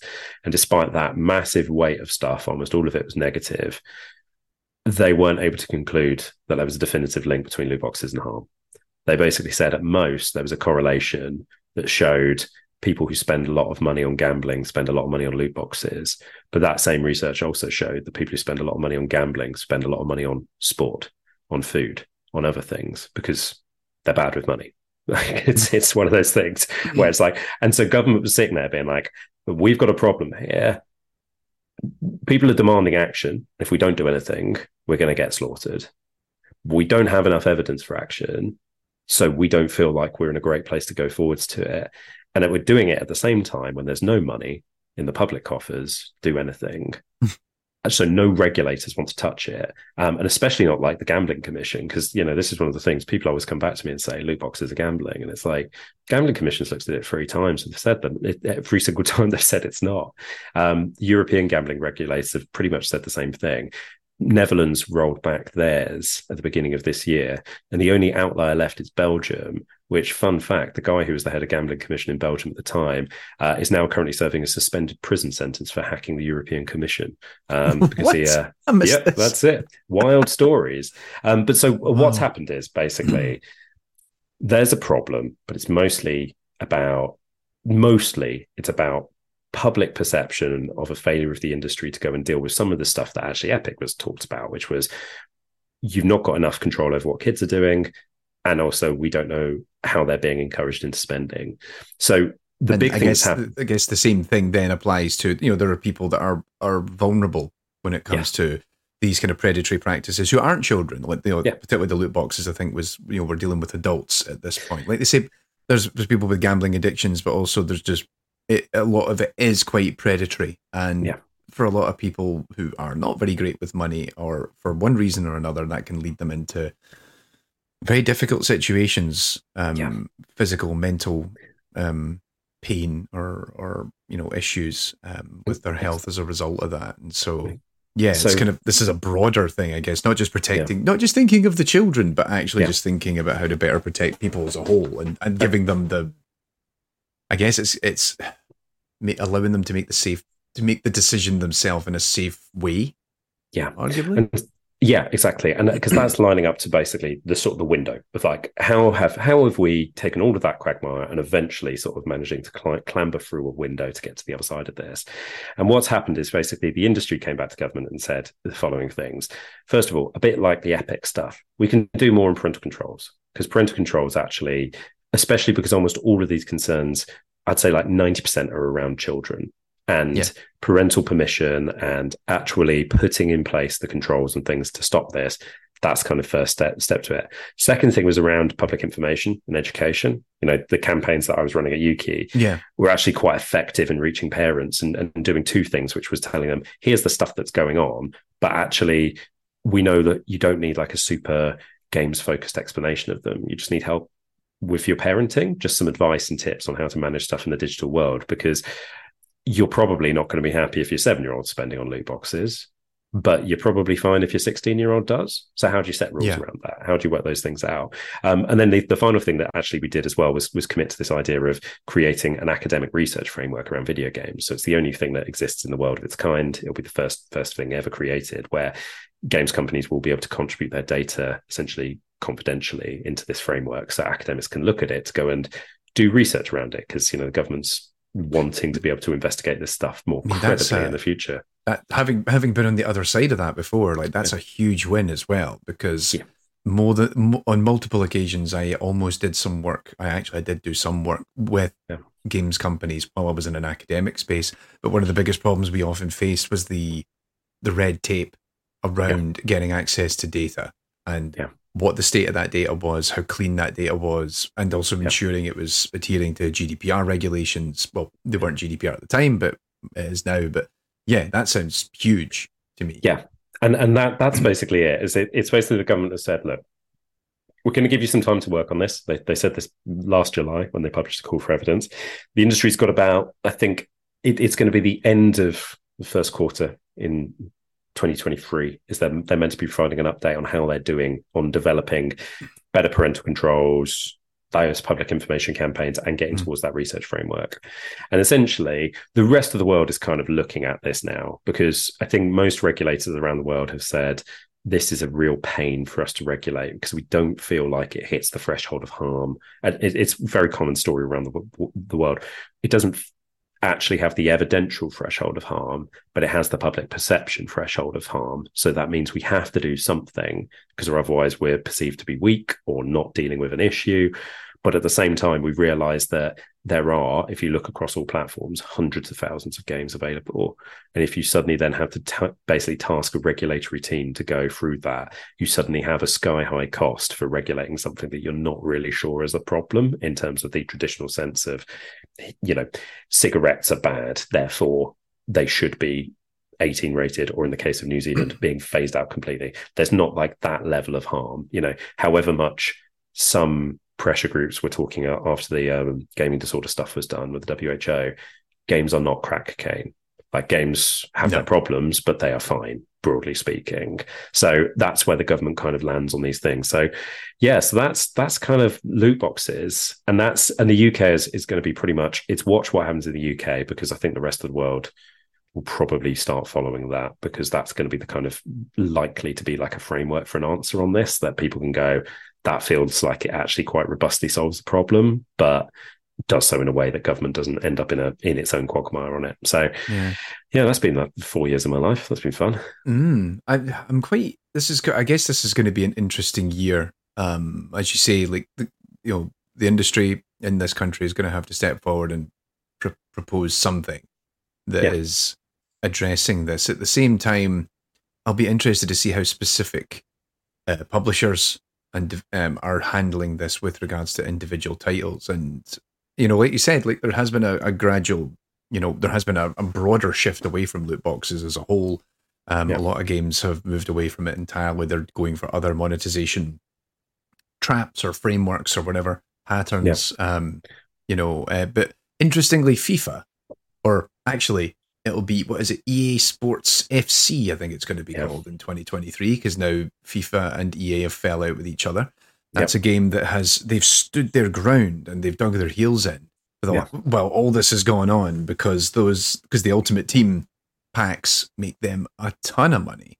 Yeah. I'd be interested to see if this is an opportunity for them to reevaluate how Ultimate Team works and do something a bit different, or if they're going to stick their ground. I mean, Yeah. what what do you think?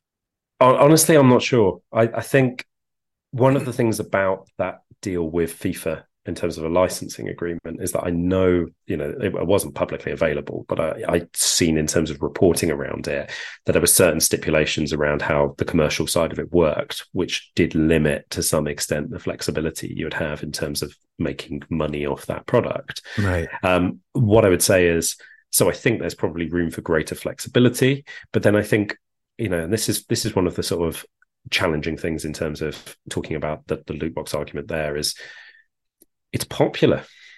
Very people popular. spending a, people are spending a lot of money, and it's it's not likely to be just a very small portion of people who are wildly spending out of control because they're unhappy or, or anything going on in their lives.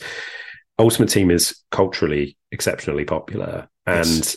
I think in terms of as well, it's like where it fits in the framework. It's that sort of sense of not quite sticker albums, but I think one of the things I, I've, I've always sort of tried to say when whenever it's come up or someone's discussed this with me is it's like it's a bit like Magic the Gathering with football players, right? That's that's essentially what the model is, and it's a deck builder. So in that context, it makes sense, and that's been their argument throughout. And I think the biggest thing has been that at least EA, I think, has appreciated the challenges around it. So they've got things like their parental dashboard in the game now, where you can monitor things like how many loot boxes are being opened, spend, and all of those kinds of things. Yeah. They've invested in their own campaigns around it. They've actually developed an entire new part of their business, um, which was basically, um, you know, it's basically player safety and responsibility. They've got an entire team that's dedicated to it now off the back of this stuff happening. Um, so I think it's one of those things where they have taken steps but they are also aware they're a commercial business. You know, they're looking at, Yeah. at where their bottom line is. But I think overall, that point around loot boxes, I think, and a lot of companies moving away from it, it sort of underlines about why it's actually a bad idea for government to regulate loot boxes. Is that the industry does tend to naturally respond to what goes on with business models. Like if players don't like it, they ditch them. And ever since Battlefront 2 basically um, poisoned the well, most companies have been ditching loot boxes pretty Yeah. seriously. So instead, if you've got concerns around things like monetization, you need to look at principles. You need to look at things that are more about how do businesses conduct themselves rather than what specific tactics they use. Because if you're go always going for the tactics, They'll work around it. They'll find an alternative. they they will switch approach because they'll go the tactic's not worth pursuing because it's about to get regulated. And by the time the three year, four year process is concluded, most people have moved away from it. So you've got a piece of legislation that's not doing anything. So that's my one tip. That's my one tip for regulators. Any any budding regulators out there? Any listening? budding regulators listening to our brand new shiny podcast, Mm, yeah, you're, you're in the right spot. Well done. Exactly. And that leads probably into the final one, which is about this competition stuff. And this is probably, you know, um, after having promised that I was going to keep this nice and tight and short for you, Tommy, I've managed to uh, witter on, witter on. Um, but I think the, the biggest thing is about looking at this investigation into Microsoft and ABK's um, into the purchase, basically, of Activision Yes, Blizzard King. which has been a long going. That's it's been an int- it's been interesting to see games journalists or, or or just gaming journalism, like gaming news websites and what have you, latch onto this. Um, Yeah. Particularly, there's a lot of you know uh, favoritism and people people people latch on their their appeal to products and companies and what have you, not looking at it from the broader.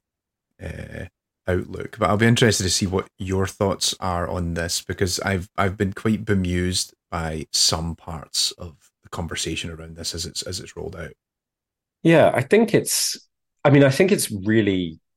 First of all, it is really interesting. Um, the biggest reason is is that actually this is the biggest deal in tech history. So you know this is essentially so sixty-seven billion valuation for um, ABK. Some That's of more fish. than that's more than Twitter.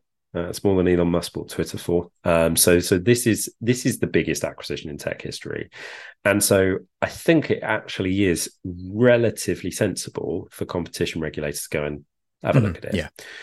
Now I think what's the problem about it is, and so this is going back to this sense of like big tech causing problems for games. So big tech made a load of acquisitions over the last decade or so. Um, those those those big unpopular tech companies who people you know tend to sort of jump upon as saying, "Oh, you know, not great fan of this company. It's done this or that or the other," um, because of the fact that they were not intensely challenged when they were making those purchases, when they were going ahead and doing the kinds of things that you know, going and adding those parts to their businesses there was a lot of criticism of competition regulators for not being active enough. Right. And so what you've now got instead is, um, you know, so I think one of the things that the FTC has been described as is activist, is essentially it's like they're now going after anything that's big because they want to go after something that's big because they, they, need to sort of they need to show because they didn't yeah. they didn't do anything with regards to Microsoft's purchase. I mean, Bethesda is nothing um, no. ultimately in comparison to this, but yeah. nobody batted an eyelid at that.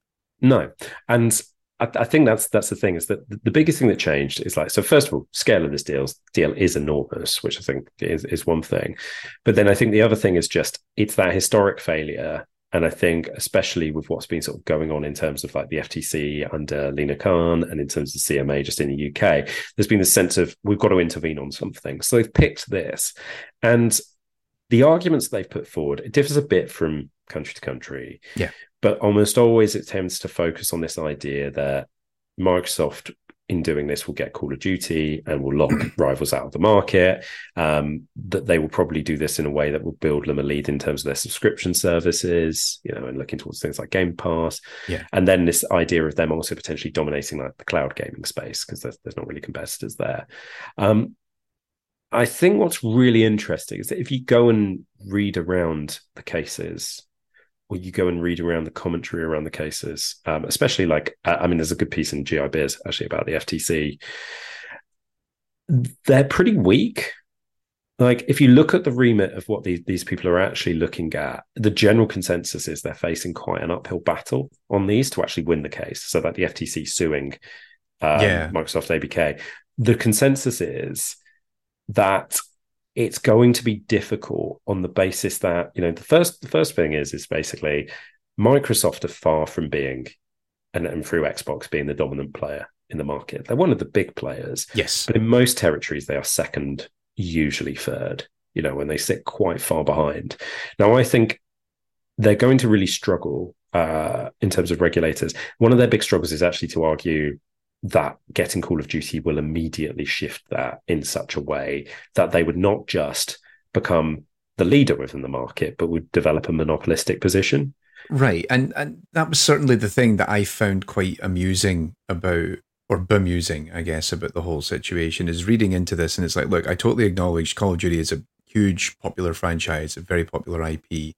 Can, we've just seen Modern Warfare 2 is the best selling of that yeah. series in since the last Modern Warfare series.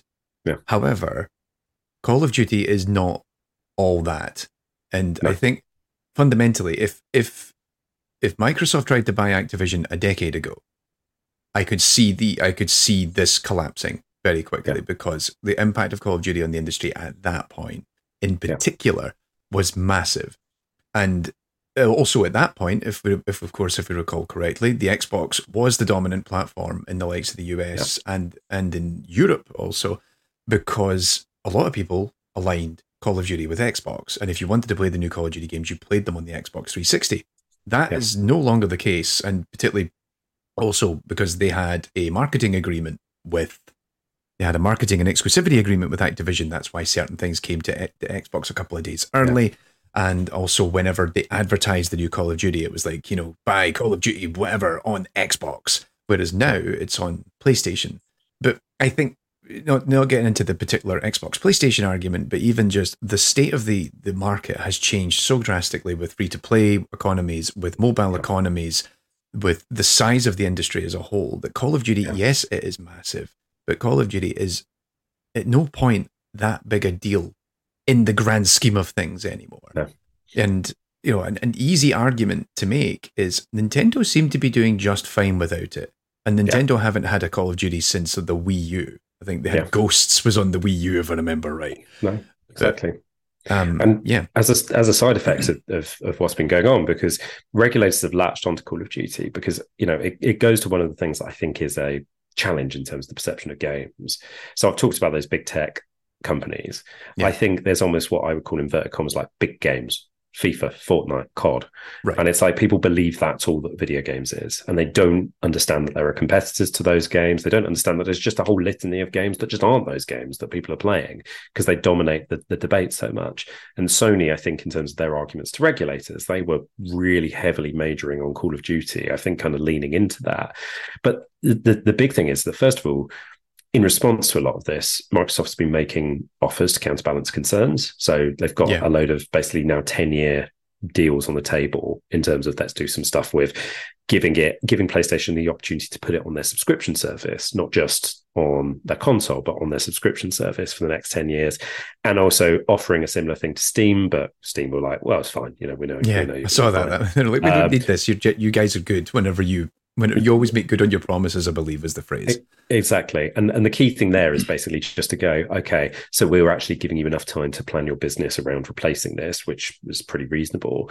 But I think one of the biggest things that is kind of coming through, and it came through in a paper that someone submitted to CMA anonymously to support um, Microsoft, was they were essentially making the point that the two companies are pursuing quite different strategies. And actually, Microsoft's strategy is not necessarily about stopping Call of Duty being on PlayStations. The question is, they want to probably deploy it via Game Pass at some point. Like that's, yes. I think, what their strategy is. They want to bring down the walls between devices so you can ultimately in the future have Game Pass and it works across whichever device or context you choose to play. Whereas Sony is still very much here is our hardware, here are first party titles, and here are the other big titles that draw people to buy our console. And they've got a very One much traditional model. Is Call of Duty. Um, yeah, and and they are relying upon the fact that that's their model, and they're relying a bit upon the fact that Microsoft is a behemoth compared to Sony to basically use that as a kind of like you need to defend us uh, from this. So I, I kind of feel like it's, it's an interesting place because I do think there are some relevant concerns around Game Pass and you know in terms of the fact that it's already hoovering up much of the market and there doesn't seem yeah. to be much competition there might be some relevant concerns as well around cloud because you know there isn't really a competitor and as, as a delivery mechanism again game pass builds on that but i think ultimately what's happening here is actually a fairly weak argument is being used to I think it's being basically this is an opportunity to to make an argument against big tech companies, try and stop them in their tracks or something like that. And that's regulators going, we really need to intervene on this. And they've not actually looked at it and gone, is this strong enough? Does this so, actually hold hold up? Because, because funnily enough, the thing that I keep thinking about looking at this deal that nobody's that none of these regulators ever seem to bring up is they're trying to buy King. Yeah, and that to me is the big one. Blizzard right. doesn't even factor into this. Blizzard is ultimately nothing, I think, in the scope, yep. scope of this. They're buying Call of Duty, sure. They're buying the biggest mobile gaming com- one of the bo- biggest bo- mobile gaming companies in the world, and it's going to cement yep. their position in the mobile market in a way that nothing else is. Yeah, they've not got any presence realistically at mobile at all, and that's yeah. that's the that's the reason why they're making this purchase, and and ultimately that's probably more of the reason they're doing it. Funnily enough, than Call of Duty to some extent, which sounds like an insane thing to say, but I mean, look at it and just go that King you know, just through Candy Crush alone is generating a billion a year. And it's done so consistently for a decade. And it has a completely different demographic, a completely different audience. And it's increased the audience of people who play games by tens of millions in every territory of note, quite frankly. So that's kind of what they're doing there. But so uh, ultimately, the, the big thing is I've obviously got my skepticism, but it's being yeah. investigated by regulators. They are taking on board with their evidence. I think the big thing is it may or may not happen this year. I think it's going to sort of definitely trundle on through this year. Is I think you'll get to the point where they they make a decision about whether or not it's going to go ahead. Um, I mean, I think that's going to be really interesting because if it does go ahead, um, you know, obviously it's just a major deal for the for the industry and it's, it's got those kinds of things. If it doesn't, it's also and and this is part of the reason why I was, I was, interested to see that Sony did decide to kind of try and push against it. Is that I think it does have a real repercussion in terms of potentially slowing down that acquisitions and consolidation across the whole market because people are suddenly like, well, can we make these moves? Can we do this? Yeah. Because is this going to be a? And I think you know one of the reasons why I was kind of surprised that they did get into this. Um, to some extent was just they line themselves up for a point where if they try and do something down the line where they get some massive investment from some sovereign wealth fund or some enormous tech business based based out of Asia to go and bump up Sony's money even further, then might, they might end up in a position where they can't make these kinds of acquisitions themselves. Um, because you know they they might end up having this point where regulators feel like they should intervene on these kinds of things mm-hmm. and step in. So yeah, I think that's that's the, the third and big final thing that's going to be going on this year. So it's it, one to watch out for. It's also a weird one as well because like Sony are what they're acquiring Bungie, and yes, so they're running risk of placing even greater exposure on their own acquisition yeah. for that company. Which, sure, Destiny, Destiny Two, and, and and other Bungie products aren't of the same magnitude as Call of Duty, yeah. but they're still big enough that yeah. you're you're placing undue attention on that. And and it's interesting to see them going through that acquisition because that's also seemed like a reaction to the changes in the market that live service games are an increasingly pervasive thing. They tend yeah. to be multi-platform, cross-platform, and as you say, Sony have been very particular about defending their hardware, their platforms. The sudden move to them now releasing a lot of their, their first-party games on PC is not shouldn't be yeah. a surprise to anyone at this point. They're yeah. now concerned that yeah. particularly Xbox's strategy is actually working. Yeah, and I think you made the point about Bethesda earlier. I think that's very similar in terms of what, what's happening with Bungie as well. And I think it's noticeable that when Bethesda came through, it was a big deal, yep. but it did kind of go, people went, mm, mm, oh, oh wow. And then, oh, like, okay. Oh, right. Yeah, that's it. It's like, and, you know, obviously Deathloop then still releases as a PS5 timed exclusive for a yep. year, right? And I think this is it, is that I think what will be interesting will be as I think like Microsoft's philosophy is much more open and Sony's is more closed, I think, in terms of the way they view their yes. platforms. So I think that's where this will get quite interesting because it's going to be part of how they're going to get through this or or not get through this will be about the extent to which regulators accept that's actually what they're doing. Um, but it's also just going to be interesting to see as well as a very final point about whether there is a schism between the big three who are looking at this, which is, you know, I mean, the EU's looking at it, the CMA in the UK, and the FTC in the US, so Competition's Market Authority and the, the Federal Trade Commission.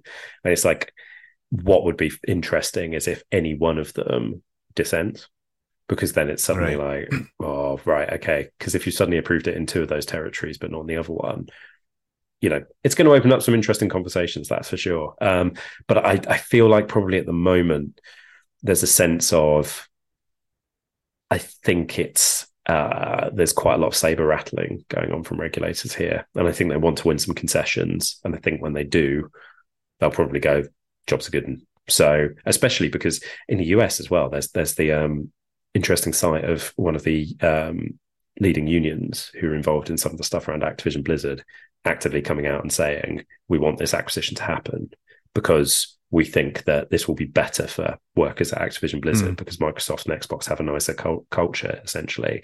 And so you've got this weird thing where a group who would not normally intervene in a major corporate acquisition conversation, a union is basically going, please can this happen? so very very odd, very interesting though. And yeah, that's that's the those are some of the big things ahead. Uh, where we go, I don't know, but I think those are probably if you're looking ahead through the year and thinking how is government policy and stuff going to affect games, those are probably the three big things to look at. And whether it actually hits the, the games you're playing, I don't know whether that will be something you see straight away, or it might even be, you know, it begins to percolate into titles over time. Um, yeah, yeah, interesting stuff. Interesting stuff. Um, if anything, less loot boxes. Personally, not a fan. Yeah, but uh, after after this many years of dealing with them, neither am I. That's it. But yeah, unfortunately, as, as the old adage goes, just because you don't like something doesn't mean you can't. You should regulate against it. So yeah. Hopefully, you're liking this podcast. Look at that for a segue, because then there we go. Because if you're liking this podcast, you're not going to regulate against it. Maybe you're going to stick around and listen to some more. I tell you what, we'll take a quick break and then we're going to start burrowing our way towards the end of our inaugural episode. There we go.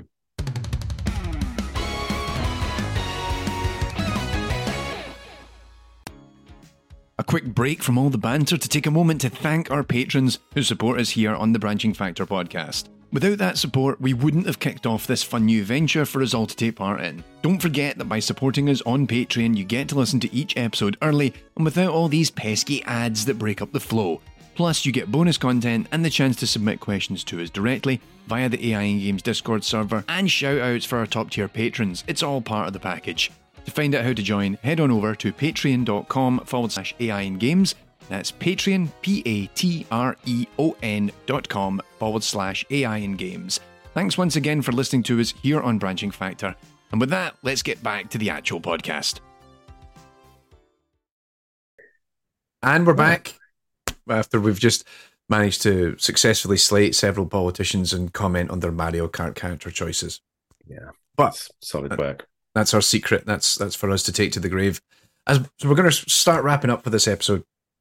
I guess George, thinking about everything that we just covered, what's well, I guess what's what's the prediction? What what do you think? Looking at 2023, what are the what what are you thinking might happen? or the interesting things that could possibly appear in the industry um, at this level that we've been talking about, I guess, throughout? So I think I think the first one is I think there's going to be a surprising amount happening. So I mean I think all of the stuff I'm talking about so far is going to move up to the next level or, or move towards its conclusion this year. So I think you're going to have a lot of drama. That's going to be possibly my first prediction. I think my second prediction is going to be about where the industry is going to because i think a large amount of the way the industry's dealt with some of the challenges around these things is by actually making the positive arguments around games and about demonstrating yeah. that you know the game that the industry does does some really interesting stuff in terms of charity supporting mental health I, I feel like one of the big things that we're probably going to see this year is i think the industry as a whole maybe start to come around a bit more in terms of things around like climate change um, and around the environment um, in terms of a, a, sort of a positive narrative. The industry's been gently moving in that direction, but I think uh, the UN playing for the planet stuff, I think it's reached about 50 members now. So that's that's the United Nations Video Games um, Climate Change Initiative. You know, basically encouraging companies to, right. to go and take action. So I would kind of expect this year to be the year where I think that really starts to gather momentum because I think after a couple of years of gathering pace, it's it's really starting to get there. Um, but yeah, I think otherwise, I mean, one of the things that that could I think be particularly interesting next year as well is we've had a few years where it's been relatively quieter for games. So you know we have 2020 had loads of releases, then 2021 was really quiet because COVID was holding everything up. Then most of 2022, you had some weird quiet phases, but then you started to get by the end of this year, you were getting um, the you know the new Marvel Firaxis game. You're getting God of War Ragnarok. You were starting to get some really big games coming out, and I think what's happened is there's loads of games that have been delayed into 2023. So I think 2023 is going to be this year where you're going to see huge numbers of big game releases. But I think that does one of two things. I think the first thing is it means it's great for us because we've got loads and loads of games. But I think there's one like interesting potential challenge around that, which is the cost of living the stuff of living mentioning, right? So you're going to have lots and lots of big games going up against each other at a time when people have less money. And so I would not be at all surprised to see that cause some interesting moments, you know, in terms of where people actually think what what would people normally project these games to have made if they'd maybe launched in their say selected spot in 2022 as they were meant to do versus what they're actually going to make in 2023 when they land in between a potentially busy release schedule when people are looking at in places like the UK 10 11% inflation still year on year at the end of things like the energy price cap and all of that stuff. I think that could be quite interesting. I think you'll see which games are sort of massively popular because I think people will sort of go towards them. I, but you know I wouldn't be at all surprised if it's a bit tough in terms of other companies as well. Yeah, I wonder if how many of them would actually start to make a sort of tacit effort to actually de- internally delay a game that's done. Um, yeah, there's rumors. I, I, I was going to say I, I listened to um, Jeff Grubb quite a bit over in over in Giant Bomb, and he's actually talked about how several games, actually, notably Nintendo, have games that are done and yeah. are not shipping, like Fire Emblem Engage, which comes out in January 2023 apparently has been done for a while. They finished it and they was like, this is not the market to release it.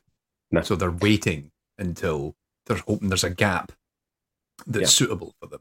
And I wonder if a lot of other certain types of games that maybe they can get away with it a little bit longer. yeah. are like, do we hold this off another three months? Is it better to release a summer game, for example, which is historically I considered a terrible idea. You don't release yeah. a game in the summer, but it might be that that's the best place to get eyes on it. And and I think as well, just in, you know, it's a sort of very final thing in regards to that too is I think even though I think there could be some challenges there in terms of games, one one of the big things about the industry is because it's shifted much more towards running shops rather than selling products. Yeah. I think actually, generally speaking, the industry is a lot less liable to big crashy moments like it might have historically been. And so I think businesses are able to maybe take that longer view and go, you know what? We actually have money coming in you know, Nintendo maybe looks at Mario Kart and looks at the booster pack and goes, actually, that's maybe generated more than we thought it was going to because Mario Kart sold so many copies on the Switch that you've got a much higher install base. So we're generating cash there. And we know there's a Zelda game in, you know, we know there's going to be Breath of the Wild 2 landing at this point.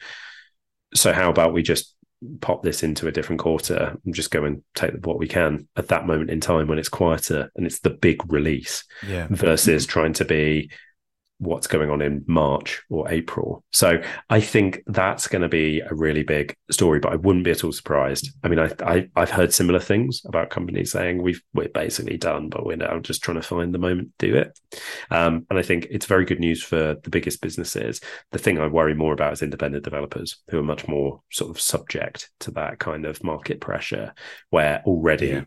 it's tough to break through it's tough to get people to buy your game. And then imagine you've suddenly just coming up to a release schedule where it's just like big release, big release, big release, big release. And it's like, where do I get my 15 quid and indie game launched? You know, mm, yeah. that that's that I think will be the challenge. So uh, it might be tough for indies. I think that, that's especially, you know, if you're an indie I've been there myself. I've done it myself. Like I'm going to commit. I'm going to launch this game at the end of this month. I've got four weeks left to get this done. We've passed lot check. I've got I've got I've kind of keep pushing my marketing. I've got and I've I've yeah. put in whatever little finance I've got towards that. I'm still doing bug fixes or whatever. But eh, like you say, if if or like we say, if if games are done, and then these big companies go, we're just going to hold off, and then instead of doing the long drawn out three months of marketing in the build up, we go, yo, we're releasing big AAA title in three weeks. Yeah, and then they just blitz the marketing because yeah. they've got it prepped and they're ready to just hit the button that yeah. depending on the overlap, that can just that could just kill your game. And and, and the other horrible. And and the other big thing as well is also just doing, you know, companies just choosing to delay by 12 weeks because, you know, in terms of for them, they go, that pushes this money in this part of the balance sheet on this quarter into that part of the balance sheet in the next quarter and they go, well, maybe we don't have as much money in the war chest, but we've probably got massive cash reserves or whatever. We can go and dip into that. Fine, yeah. we can plan around that. But if you're an indie, you're looking for that space in the calendar. You are yes. always going, where is that space? And you are planning that space often on the basis that you know around things like E3, Gamescom, the Game Awards, the big games are going to get announced with their release dates and they're going to stay locked in place. So you look at all of those things, you get to the point in the year where most of those things have happened then suddenly you just see the tweet from that developer saying, to make sure the game is ready, we're going to wait 12 weeks. And suddenly that quiet launch day in February that you had earmarked down, where you yep. were like, I'm only going up against other indies, maybe one re-release great suddenly becomes and and the example i'm actually thinking of here is, is basically harry potter right you know whatever right frankly, you think of the diabolical perspectives of the person who created that franchise, it still remains a big name. And, you know, it's still one of those things where it's going to have a big marketing push behind it. So if yep. you suddenly saw that get delayed and you just go, okay, oh. I'd planned around that being in November. Now it's suddenly in February. What are we doing? Yeah. Uh, Anywho, I, have I've been, I've, I've been, I remember actually doing that myself. I mean, I say this as if, you know, Sure Footing was like some uh, massive sales success. Uh, it never even broke even. Um, but uh, you know, we were thinking we want to make sure there's a bit of a window because we're just competing with the 800 other games that are coming out on Steam that day as it is. Yeah. Um, I think actually, in truth, it's closer to like 80 games or something that came out every day on Steam. At least that yeah. was in 2019 or whatever when I originally released it.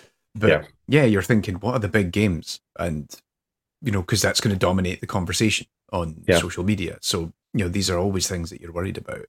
Oh, Absolutely. I don't, I don't, I don't, um, I empathize with any indie devs out there still Yeah. on that, on that push. But anyway, Yes. I empathise too. I also just got briefly distracted by what was clearly a helicopter flying overhead. And I was wondering if that was an independent developer just just coming in to smash our windows in and uh, tell me that I was wrong about all of these things. But uh, but yeah, I think, I, it's, I think it's the podcast police and they're telling us that it's time to wrap this up. Time to wrap this up. Yeah, You got- exactly. you got- You've got socializing to do. I've got to go Um, down. I've got to go down the pub. That's what I've got to do. Oh, such hardship. Oh, it's a, it's a tough life. You you will take you will drink an extra one for me Of course I will. Of course. there you go, there you go. And then at some point we should actually uh, rendezvous in person, and we Do a could actually podcast. there you, a podcast. Oh, love it. That's See, it. this is why I brought you on. You're all about the puns. I need a good pun. I need a good pun master.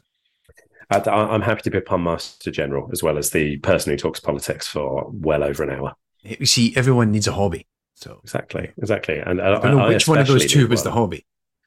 hobby. puns, definitely Puns. puns. Not Yeah. not not politics. Not not the other bits. Yeah, screw that. So yeah, this has been our inaugural episode, episode numero uno, number one of Branching Factor. Uh, thanks, George, for coming in to be the co-host today. So what we're going to be doing for the next three episodes is that we're actually bringing in the rest of the gang. Everyone's got their own highlight episode, and then the idea is we're going to have everybody come together after all that. Uh, the Voltron episode, as we've nicknamed it, we're going to have everyone in the in the group together. We're all going to hang out. In the meantime, thanks to all of you for checking this out, for listening to us. I hope you've enjoyed it. If you've got any questions or comments for us, there's a whole bunch of different ways you can reach out to us. For myself, uh, I was going to say we're both on Twitter. Uh, I am AI and Games on Twitter, and you are. George Osborn. There you go, nice and easy. Easy, Uh, easy peasy. If you've got any, if you'd like to send in an email to us, by all means, reach out at branchingfactor at aiandgames.com. There we go. I've already got the email, the email for the email address set up. Nailed it. Nailed it. Plus, of course, if you're a patron who supports all things AI and games, check out the podcast corner of the Discord server where you can submit questions to us.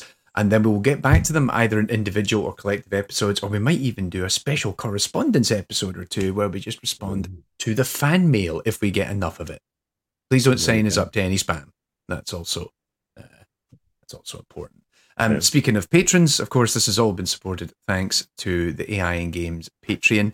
So if you are interested in supporting this show and all the other stuff uh, that's happening over on AI and Games and our newly minted side channel, AI and Games Plus, where if you've been watching the video version of this podcast, you've been watching it from that channel. So congratulations, you've found the new channel. So yeah, by all means, check out aiandgames.com forward slash Patreon to find out how you can support us and all the cool things you get by virtue of doing so. But with that, let's bring it to a close. I've been Tommy. I've been George. I pointed the wrong way. This is It's all this is- fine. it's a video. This is a video joke anyway. If you're listening to this Yeah. on audio, it doesn't matter. This has been Branching Factor. Thank you so much for listening, and we'll catch you all next time.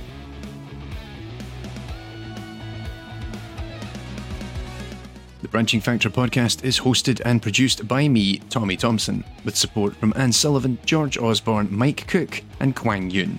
Our theme music is provided courtesy of Ben Ridge, and the logo and thumbnail art is thanks to Helen Odell. Special thanks to Shraddha Gupta and Phoebe Trigg for their additional production support, and of course, to all of you out there listening. Thanks for joining us for this episode of Branching Factor. Wherever you are in the world, be sure to stay safe, have fun, and we'll be back.